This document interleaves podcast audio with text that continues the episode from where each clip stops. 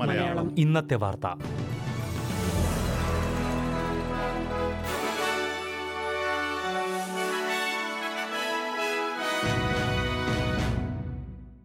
നമസ്കാരം. S B S Malayalam ഇന്നത്തെ വാർത്തയിലേക്ക് സ്വാഗതം. ഇന്ന് രണ്ടായിരത്തി ഇരുപത്തി മൂന്ന് ഫെബ്രുവരി പത്ത് വെള്ളി. വാർത്തകൾ വായിക്കുന്നത് ദിജു ശിവദാസ്. ഓസ്ട്രേലിയൻ പ്രതിരോധ വകുപ്പിന്റെ കെട്ടിടങ്ങളിൽ നിന്ന് ചൈനീസ് നിർമ്മിത സെക്യൂരിറ്റി ക്യാമറകൾ നീക്കം ചെയ്തു. ഫെഡറൽ സർക്കാരിന്റെ വിവിധ കെട്ടിടങ്ങളിൽ ആയിരത്തോളം ചൈനീസ് നിർമ്മിത സെക്യൂരിറ്റി ക്യാമറകളാണ് കണ്ടെത്തിയിട്ടുള്ളത്. ഇതിൽ പ്രതിരോധ വകുപ്പിലെ ക്യാമറകൾ മാത്രമാണ് ഇതുവരെ നീക്കം ചെയ്തത്. ലിബറൽ സെനറ്റർ ജെയിംസ് പാറ്റേഴ്സന്റെ ആവശ്യപ്രകാരം നടത്തിയ ഓഡിറ്റിലാണ് ഈ ക്യാമറകൾ കണ്ടെത്തിയത്. ഇരുന്നൂറ്റി അൻപത്തിനാല് കെട്ടിടങ്ങളിലായി തൊള്ളായിരത്തി പതിമൂന്ന് ചൈനീസ് ക്യാമറകളാണ് ഇതുവരെ തിരിച്ചറിഞ്ഞത്.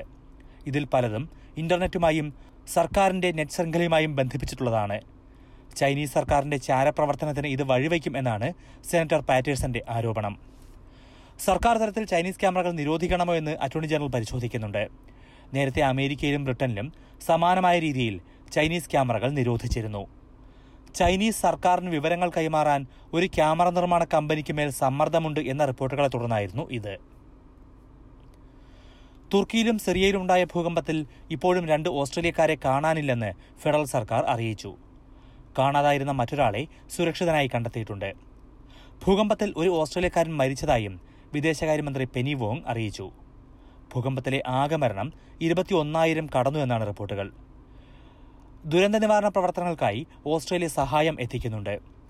ദുരന്ത പ്രദേശത്തെ തെരച്ചിലിനായി എഴുപത്തിരണ്ട് സേനാംഗങ്ങളെയും വഹിച്ചുകൊണ്ടുള്ള യുദ്ധവിമാനമാണ് ഇന്ന് തുർക്കിയിലേക്ക് പോയത്. ഇരുപത്തിരണ്ട് ടൺ ദുരിതാശ്വാസ സാമഗ്രികളും ഓസ്ട്രേലിയ അയച്ചിട്ടുണ്ട്. ഓസ്ട്രേലിയയിലേക്ക് ബോട്ടിലെത്തിയ അഭയാർത്ഥികൾക്ക് കുടുംബാംഗങ്ങളെ കൊണ്ടുവരാൻ സർക്കാർ അനുമതി നൽകി. ബോട്ടിലെത്തിയ ശേഷം പെർമനന്റ് റെസിഡൻസി ലഭിച്ചവർക്കാണ് കുടുംബത്തെ കൊണ്ടുവരാൻ അനുമതി നൽകിയത്. ബോട്ടിലെത്തിയവരുടെ ഇത്തരം അപേക്ഷകൾക്ക് ഏറ്റവും കുറഞ്ഞ പരിഗണന നൽകിയാൽ മതി എന്നായിരുന്നു മുൻ ലിബറൽ സഖ്യ സർക്കാരിന്റെ ഉത്തരവ്. ഈ ഉത്തരവ് റദ്ദാക്കുന്നതായി കുടിയേറ്റകാര്യമന്ത്രി ആൻഡ്രൂ ജെയിൽസ് പറഞ്ഞു. എന്നാൽ താൽക്കാലിക പ്രൊട്ടക്ഷൻ വിസകളുള്ളവർക്ക് ഈ ആനുകൂല്യം ലഭിക്കില്ല. ഓസ്ട്രേലിയൻ വിസയ്ക്കായി കാത്തുനിൽക്കുന്ന പതിനായിരക്കണക്കിന് പേർക്കാകും തീരുമാനം ഗുണകരമാവുക. ഇറാനിലും അഫ്ഗാനിസ്ഥാനിലും നിന്നുള്ളവർക്കാണ് ഇത് ഏറ്റവുമധികം പ്രയോജനപ്പെടുന്നത്.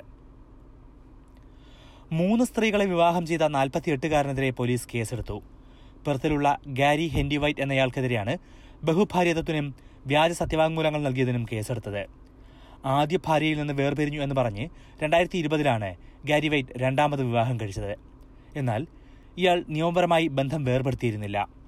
രണ്ടായിരത്തി ഇരുപത്തിരണ്ട് സെപ്റ്റംബറിൽ ഇയാൾ രണ്ടാം ഭാര്യയുമായും വേർപിരിഞ്ഞതായും രണ്ടു മാസത്തിനു ശേഷം മൂന്നാമതൊരു സ്ത്രീയെ വിവാഹം കഴിച്ചതായും പോലീസ് കോടതിയെ അറിയിച്ചു. അതേസമയം ഔദ്യോഗികമായി വിവാഹം കഴിച്ചിരുന്നില്ല എന്നും അതിനാൽ ബന്ധം വേർപെടുത്തേണ്ട ആവശ്യമില്ല എന്നുമാണ് ഇയാൾ ബർത്ത് ഡെത്ത് ആൻഡ് മാരേജസ് രജിസ്ട്രിയെ അറിയിച്ചത്. ഓസ്ട്രേലിയയിൽ അഞ്ചു വർഷം വരെ ജയിൽ ശിക്ഷ കിട്ടാവുന്ന കുറ്റമാണ് ബഹുഭാര്യാത്വം. വാലന്റൈൻസ് ഡേയിൽ ഓൺലൈൻ ഡേറ്റിംഗിന് ശ്രമിക്കുന്നവരെ ലക്ഷ്യമിട്ട് തട്ടിപ്പുകൾ പെരുകുന്നതായി അധികൃതർ മുന്നറിയിപ്പ് നൽകി. രണ്ടായിരത്തി പത്തൊൻപതിലേതിനേക്കാൾ എഴുപത്തിനാല് ശതമാനം വർധനവ് ഇത്തരം തട്ടിപ്പുകളിൽ ഉണ്ടായി എന്നാണ് വെസ്പാക്ക് ചൂണ്ടിക്കാട്ടിയത്. റൊമാന്റിക് ബൈറ്റിംഗ് സ്കാം എന്നാണ് ഇവ അറിയപ്പെടുന്നത്. ഓൺലൈൻ ഡേറ്റിംഗ് സൈറ്റുകൾ വഴി ആളുകളെ പരിചയപ്പെടുകയും അവരുടെ വിശ്വാസം നേടിയ ശേഷം വ്യാജ നിക്ഷേപ പദ്ധതികളിൽ ചേർക്കുകയോ പണം തട്ടുകയോ ചെയ്യുന്നതാണ് തട്ടിപ്പിന്റെ രീതി.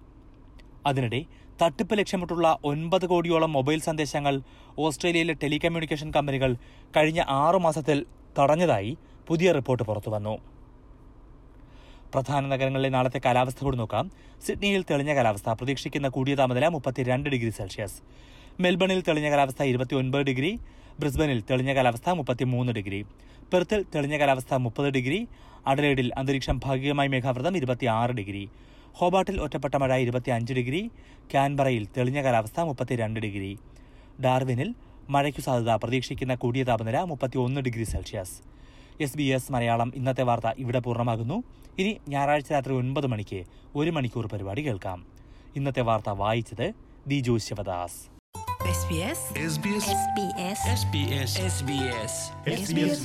ഇന്നത്തെ വാർത്ത.